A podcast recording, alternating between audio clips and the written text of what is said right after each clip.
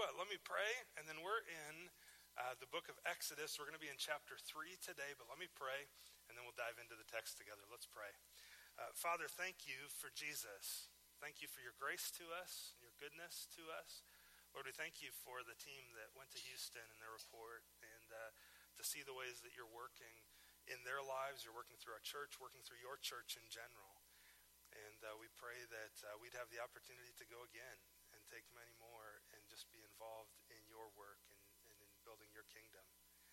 Father, I pray today now that you would uh, you teach us from your word.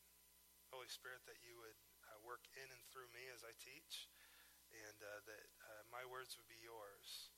I pray against the enemy, his servants, their works and effects. Uh, keep us from being distracted or uh, confused, but instead make your word clear change us to be like Jesus. It's in his name we pray.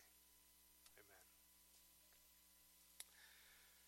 Well, we are in Exodus chapter 3, and we're just going to dive right into the text today. You okay with that? This is a familiar passage, and uh, many of you, uh, even if you have no background in the church, you've probably heard of this story. Exodus chapter 3, and here's how it starts. It says, Now Moses was keeping the flock of his father in law, Jethro, the priest of Midian. Last week we saw Moses flee after he had murdered a man. And now, uh, at this point, this is 40 years later. Moses is about 80 years old. And he's keeping the flock of his father in law, Jethro. And here's what happens he led his flock to the west side of the wilderness, and he came to Horeb, the mountain of God. Or, or you may know that more uh, clearly as Mount Sinai. Have you heard of that? Heard of Mount Sinai? Um, Mount Sinai uh, shows up again, and when we get there in chapter 14, I'll say more about it. But uh, most of your maps in your Bible will show it on a little thing called the Sinai Peninsula. But I believe actually uh, Mount Sinai was probably in Saudi Arabia and not uh, part of Egypt. And uh, anyway, we'll say more about that when we get there. But a few things happen in Mount Sinai. You, we'll see the event that happens in a moment. Uh, Moses receives the Ten Commandments there later. Elijah flees there from Jezebel and meets with God personally. And it's a place where God is, uh, multiple, multiple occasions, meets personally with his people. Well, in this text, in verse 2, uh, so Moses comes to the mountain of God. He comes to Mount Sinai, and it says in verse 2 and the angel of the Lord appeared to him in a flame of fire out of the midst of a bush. And he looked, and behold, the bush was burning, yet it was not consumed. You familiar with this story? God appearing to Moses in the burning bush. I wonder, uh, as you think about that, um, first off, how do you picture this bush? I don't know about you, but when I was little, we had like these uh, green bushes in our front yard in front of the house, in the house my mom still lives in. And so for me, the burning bush was just this little shrub that was on fire. Anybody else? Or maybe if you ever played The Legend of Zelda, you know, and you burn a bush, some of you who are about my age, you know, and there's this fire that goes over the bush and it burns up. Maybe it's just this really simple thing.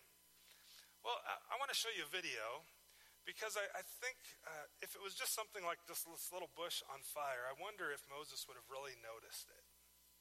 Because we're going to see here in a moment, he does notice and he hears from God, and God speaks to him through this bush.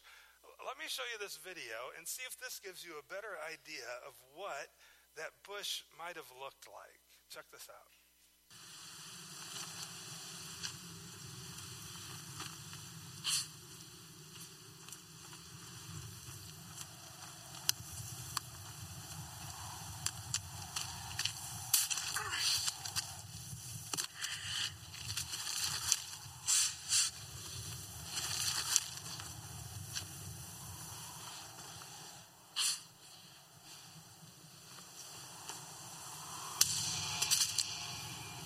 People are out there, Moses.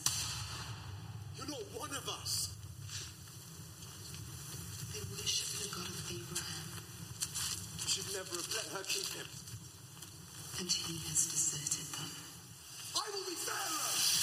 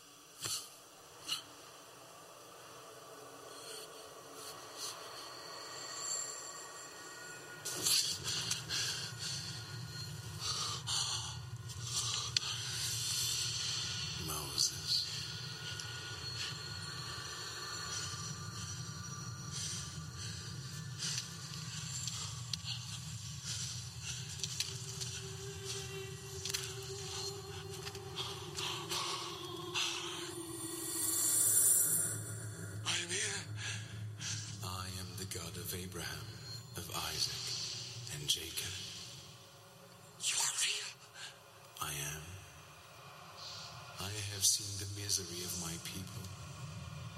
I am sending you to Pharaoh to bring them out of Egypt.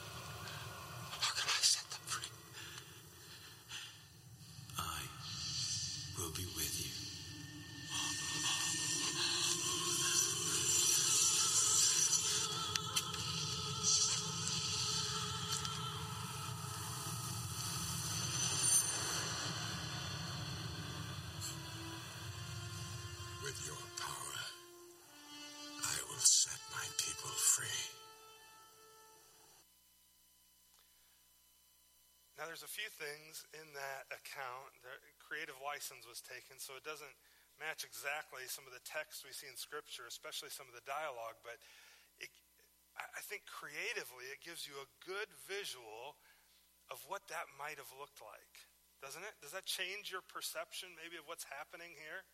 Moses is tending the flock of his father in law, Jethro, and uh, as he's doing that, uh, God appears to him in a burning bush. Now look at verse 2 with me again, and maybe we can grab the lights. Uh, and the angel of the Lord appeared to him. The angel of the Lord appeared to him in a flame of fire. We should stop there for a minute because what I want you to know and, and come to understand is that when it says the angel of the Lord in the Old Testament, in Hebrew it's uh, Malach Yahweh. Uh, I believe that uh, pretty much every time that happens, it's actually Jesus Christ appearing before his incarnation. Because Jesus is eternal. He didn't just start to exist at Christmas when he was born, he's God. And I believe he shows up multiple times in the Old Testament, this being one of them. Now, there's other understandings of who the angel of the Lord may be, but uh, I, I, think uh, it's, I, really believe it is Jesus. And uh, as we keep going, I'll explain more of why that is. One of the things I appreciate about uh, that's from the miniseries The Bible that was on the History Channel in 2013, that video I played. And one of the things I appreciate about it is that the voice of God in the bush right there is the voice of the guy who plays Jesus when they get to the New Testament. Because I believe that's Jesus appearing to him in the burning bush. That's the angel of the Lord. So I think we could rightly read this. And Jesus appeared to him, appeared to Moses in a flame of fire out of the midst of a bush. He looked, and behold, Moses did. The bush was burning, yet it was not consumed. Verse 3 And Moses said, I will turn aside to see this great sight, why the bush is not burned. So Moses turns to take a look. He, starts to take a look at Jesus. Would you agree that, and maybe this is even you, that a lot of people kind of turn to take a look at Jesus? And they take a look, and maybe they even uh, sense his call on their life, or maybe you have, but, but never really respond to it. I wonder if Moses will respond. Let's see. When the Lord saw that he had turned to see, God called to him out of the bush Moses, Moses. Moses' reply, he said, Here I am. God calls to Moses, Jesus calls Moses, and Moses responds. And he's going to call him to follow him. Friends, you need to know that, that Jesus has a call on your life, and that call primarily is that you would follow him. Jesus calls you to follow him. He calls you to follow him. Did you know that? It, it, it's very clear in Scripture, in fact. And um, we'll talk more about that as we continue going. But he calls everyone to turn to him in repentance and to follow him. God calls Moses to, and Moses responds. He says, Here I am. What? What do you have for me? What's next? In verse 5, as we continue, then God said, Do not come near. Take your sandals off your feet, for the place on which you are standing is holy ground. See, Jesus is, is kind. Jesus is personal. Jesus is our friend. Would you agree? Yeah, absolutely. He totally is. But he's also God. The New Testament uses the word meek to describe him. You've heard of Jesus being meek? Maybe you've sung about it in some of your Christmas carols, right? That Jesus is meek. Meekness does not mean weakness. Meekness is simply power under control. And Jesus is the most meek of all because he has all authority, he has all power, and he has it under control. And so, in his kindness, he befriends us. Yet, never forget that the one you've been befriended by is God Almighty. It's God Almighty. And, and Moses is reminded of it right away. He, Jesus says to Moses, Don't come near. Take your sandals off your feet, for the place on which you are standing is holy.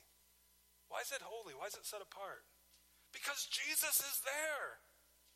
So it's set apart, it's holy. He's in the presence of his creator right here. Ecclesiastes tells us in chapter 5, verse 1 to guard your steps when you go to the house of God, approach him with reverence. Yes, as a friend, but never forgetting that he's God. In your 110 group this week, you're going to study some descriptions of Jesus in the Bible. And as you do, keep that in mind, uh, specifically the descriptions of his deity. You get to Revelation and you see him with eyes of fire, with power. Well, uh, Jesus tells Moses to take his sandals off his feet. He would do the same to Joshua in Joshua chapter 5. And he said to him, he said to Moses, he said, verse 6, I am the God of your father, the God of Abraham, the God of Isaac, and the God of Jacob. Now, that's why when it says the angel of the Lord appeared, uh, the angel here is declaring, the, an angel just means messenger. Did you know that, that word? It means messenger. So it's the messenger of the Lord, it's the messenger of Yahweh, and he's saying, I am the God of your father Jacob. This is Jesus. This is God speaking to Moses from the bush. The God of Abraham, the God of Isaac, and the God of Jacob. Ding! Moses recognizes when he hears that description the God of Abraham, Isaac, and Jacob exactly who this is. He knows immediately that God is remembering his promise to Abraham to care for his people who are currently back in Egypt in slavery. And as soon as Moses recognizes who it is, look at what Moses does. He's already taken the sandals off his feet. Now, Moses hid his face, for he was afraid to look not at the bush, but where? At God. Isaiah chapter 6, Isaiah has an experience where he gets to go into the throne room and see Jesus in his glory. Listen to this description from Isaiah chapter 6. In the year that King Uzziah died, I saw the Lord sitting upon a throne. He was high and lifted up, and the train of his robe, describing Jesus, filled the temple. Above him stood the seraphim. Each had six wings, and with two he covered his face, with two his feet, and with two he flew. And one called to the other, and they said, Holy, holy, holy is the Lord of hosts. The whole earth is full of his glory. And the foundations of the threshold shook at the voice of him who called. And the house was filled with smoke. And here's what Isaiah, here's what, here was Isaiah's response. Just like Moses hid his face, here's what Isaiah did. Isaiah said, Woe is me, for I am lost. I'm a man of unclean lips, and I dwell in the midst of a people of unclean lips. For my eyes have seen the King, the Lord of hosts. Moses was afraid to look at God, lest he die. And then Jesus said, the Lord said, verse 7, I have surely seen, Moses, the affliction of my people who are in Egypt. I've heard their cry because of their taskmasters. I know their sufferings. Friends, uh, Jesus sees your affliction. He sees your situation. Jesus knows your situation. In Exodus chapter 2, Exodus chapter 2 ended by saying, And God saw his people Israel, and God knew, leaving them there in affliction. He sees and he knows. And here, here's the best part of all that, though Jesus sees, Jesus knows, and Jesus saves. I don't know what you're going through. I don't know what's going on in your life or in your world this week. But you need to know, as uh, it says in Acts chapter 4, uh, as they preach, there's salvation in no one else. For there's no other name under heaven given among men by which we must be saved. And Peter tells us that this one, Jesus, you can cast all of your anxieties, all of your cares, all of your burdens and affliction upon him. Why? Because he cares for you. The one that, that Moses is seeing in glory also cares personally for you. That's an incredible thought to get your mind around. That Jesus sees, he knows, and he saves. Well, he tells Moses, I know their sufferings. And then in verse 8, and I have come down, see, here it is to save. I've come down to deliver them out of the hand of the Egyptians, to bring them up out of that land to do a, into a good and broad land, a land flowing with milk and honey. As we get further into the Exodus, God is going to lead his people by a pillar of cloud by day and a pillar of fire at night. And it's going to say the angel of the Lord goes before all of his people. Who's that? Who's the angel of the Lord again? Jesus. Yeah, Sunday school answer. If you don't know, say Jesus. Jesus is leading them. And he, he takes them, he leads them out. He's the one, he, he comes to Moses and says, I'm going to save my people. I'm going to deliver them. I've seen them, I know, and I'm going to save them. He does the same with us. He hasn't changed. He's the same yesterday, today, and forever. And, and he's going to lead them to a land flowing with milk and honey. When I was a kid, all I could think of when I heard that line was Honey Nut Cheerios. milk and honey, right? In a bowl. It was tasty. Well, by milk, it means it's going to be a place where their cattle can graze and they can have milk. By honey, it likely refers to the, the date honey from all the fruit and goodness and fruit of the land. So it's a prosperous land he's going to take them to. And then he lists uh, all these people, the place where currently are living the Canaanites, the Hittites, the Amorites, the Perizzites, the Hivites, the Jebusites, all the ites are living there. And he's going to take it and give that, give that land to his people. And now Jesus says, Behold, the cry of the people of Israel has come to me. I have also seen the oppression with which the Egyptians oppress them. Jesus comes to Moses, he calls him to follow him, and he comes to you and he calls you to follow him.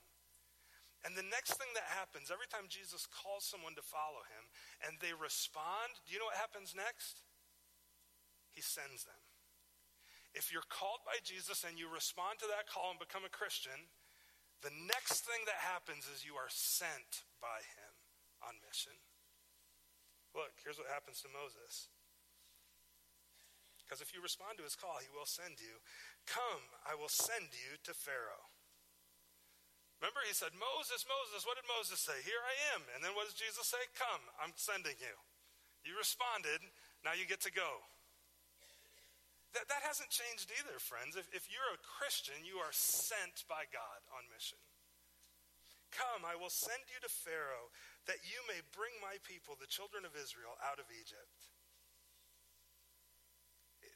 God sends us. Jesus sends us. In fact, it's really clear in the New Testament. John 17, 18, Jesus is praying uh, for his disciples and for all who would believe after them, because of them. Who does that include? Well, you and me. He's praying for us in John 17, and he says, As you sent me into the world, Father, so I have sent them into the world. He sent you. Are you a Christian? Have you trusted Jesus Christ? You've been sent. You're his sent one, just like Moses. John 20, verse 21, he says it again. He says to them directly, Peace be with you. As the Father sent me, even so I am sending you. You're sent. Our God's a missionary God, a sending God. Now, a lot of times when we think about that, we think of being sent, we think of like going to some faraway place. You know, like, oh, you mean, so I've got to like sell everything and move to the middle of Africa, right? Maybe. Probably not. Maybe. But, but really, he, he's, he's sending you to be sent on a mission just means that you're sent to fulfill a mission of some sort, to take on a task. And that task is, well, we articulate it like this as a church. We are sent, you know, say it with me. We are sent to love people and invite them to follow Jesus with us. Now, that might mean going overseas somewhere. That might mean going for a week to Houston. That might mean, think ahead 24 hours with me. Where will you be tomorrow morning at 11:10 a.m.? Where will you be tomorrow morning at 11:10 a.m.? You are sent there. You are sent there. You've been sent by Jesus Christ there. Why? To love the people you interact with, to eventually invite them to follow Jesus along with you, so that they too can be sent. And you're sent to love because that's what Jesus does. We're sent like him. John 3:16 for God so loved the world that he gave his only son that whoever believes in him should not perish but have eternal life. For God did not send his Son into the world to condemn the world, but in order that the world might be saved through him. Well, here, let's look back in Exodus again. Jesus is sending Moses. And, and you, you might be reacting like Moses did. Moses, look at his response. But Moses said to God, Well, who am I? Who am I that you would send me? do, you, do, you know this? do you know who I am? You're sending me? Do you remember my past, Lord? Like 40 years ago, I murdered a guy. That's why I'm living over here in the desert, tending sheep. Do you know what I did? Who am I to go to Pharaoh? And bring the children of Israel out of Egypt? Who am? Maybe you're thinking, who am I to love the person that I'm in the cubicle next to tomorrow morning? Who, who am I to do that? well, Jesus calls you to follow him, and if you respond to his call, he will send you. And here's the best news of all if you go, if you obey and you go, he will be with you. He will be with you. Look at what he said, how he responded to Moses' question Who am I to do this? He said, Jesus said, But I will be with you. He could have stopped right there, and that would have been enough but I'll be with you. And this, in case that's not enough, this will be a sign for you that I've sent you. When you've brought the people out of Egypt, you shall serve God back on this mountain. You're going to get all of them, and you're all coming here. Then Moses said to God, If I come to the people of Israel and say to them, The God of your fathers has sent me to you, and they ask me, What is his name? What will I say to them? Let's back up just a minute again here because uh, Jesus' words are consistent all throughout Scripture. Here to Moses, he says, uh, but, but Moses, uh, I'll be with you. Fast forward to some of his final words before his ascension in Matthew chapter 28, verses 19 and 20. He says, All authority in heaven and earth has been given to me. Therefore, go and make disciples of all nations, baptizing them in the name of the Father, the Son, and the Holy Spirit, teaching them to obey everything I've commanded you. And behold, what? I will be with you even to the end of the age. Jesus is the same yesterday, back when he told Moses, I'll be with you. Today, when he says to us, uh, Go make disciples, and behold, I'll be with you. And tomorrow, when he takes us all to be with him forever. He's the same. And so Moses said, If I go and they ask your name, what do I say? And God said to Moses, Jesus said, I am who I am. And he said, Say this to the people of Israel I am has sent me to you. Did you know that I am is God's personal name? Yahweh in Hebrew. In other words, I be, I exist, I've always been, I've never not been, I am. And if you want more proof that I believe this is Jesus in Exodus chapter 3 in the burning bush, Jesus, when he was questioned in John chapter 8, and, and, they asked what authority he taught some of the things he taught, they, he said to the Pharisees, he said, Truly, truly, I say to you, before Abraham was, I am. He didn't say before Abraham was, I was, or before Abraham was, I existed. He switched tense to the very present, and he says, Before Abraham was, I am. Because it's not like I was or I will be. No, I am. and I always am. Jesus declared himself to be God there, friends. He's calling you to follow him. Will you respond? If you do, he'll send you. And if you go, he'll be with you. You don't have to fear. God goes on and he gives Moses more instruction. Uh, say this to the people of Israel The Lord, the God of your fathers, the God of Abraham, of Isaac, of Jacob, has sent me to you.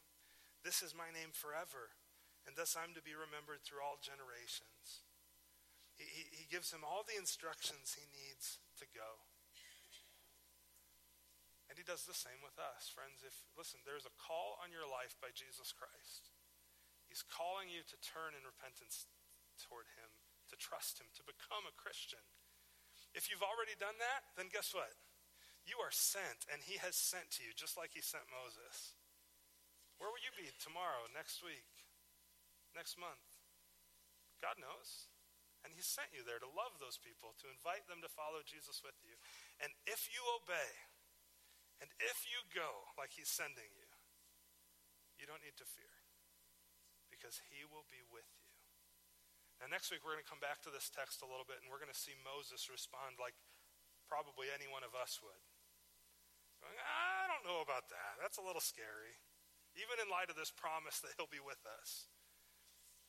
And we're going to see Moses, you know, God's going to say, uh, Moses is going to reply, you know, here I am, send someone else. You know, the opposite of Isaiah, here I am, send me.